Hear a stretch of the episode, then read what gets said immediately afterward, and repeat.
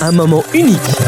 Nous sommes début novembre 1955 à Paris. Sur la façade de l'Olympia s'inscrit en lettres rouges le nom de la vedette qui donne un concert ce soir, Annie Cordy. Bonbon caramel, esquimau, chocolat. Bonbon caramel, chocolat. Mais la dégustation des bonbons, caramel, esquimaux et chocolat d'Annie ne sera pas la seule attraction de la soirée. Quelques minutes avant le tour de chant de la jeune artiste belge à succès, d'autres voix ont fait sensation sur la scène mythique de l'établissement dirigé par Bruno Cocatrix. Ce soir-là marquera le moment unique où le gospel a conquis la France.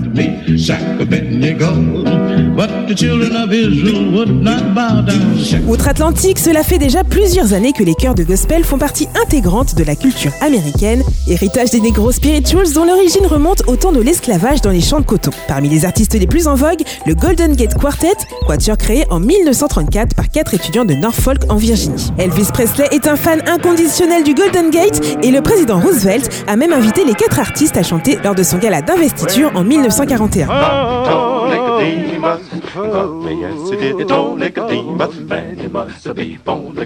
Le succès est tel que le groupe a désormais la possibilité de se produire à l'étranger et de se forger un public en Europe.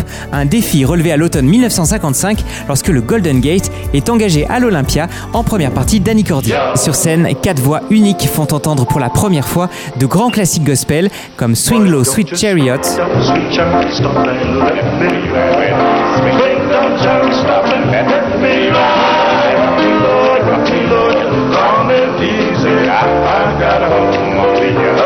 ou encore le désormais incontournable When the Saints Go Marching In.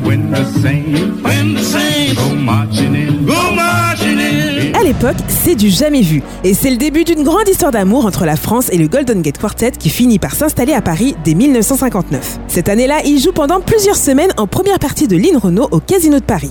Bien d'autres artistes collaboreront avec eux par la suite, de Sylvie Vartan à Jacques Brel, en passant par Jean Ferrat, Sacha Distel, Henri Salvador, Dick Rivers ou Michel Jonas. Et si aujourd'hui absolument tout le monde connaît le célèbre Oh Happy Day, c'est également grâce au Golden Gate Quartet qui ont été les premiers à le populariser sur le territoire français. Oh, happy day. Oh, happy day. Autre fait notable, avec quelques 22 artistes qui se sont succédés en son sein, le Golden Gate Quartet peut se targuer d'être tout simplement le plus vieux groupe du monde. Il fêtera ses 90 ans en 2024. Toujours en activité et exceptionnel par sa longévité, ce quartet unique continue de chanter ses racines pour que jamais ne s'estompe ou ne s'efface de la mémoire collective l'histoire des États-Unis d'Amérique.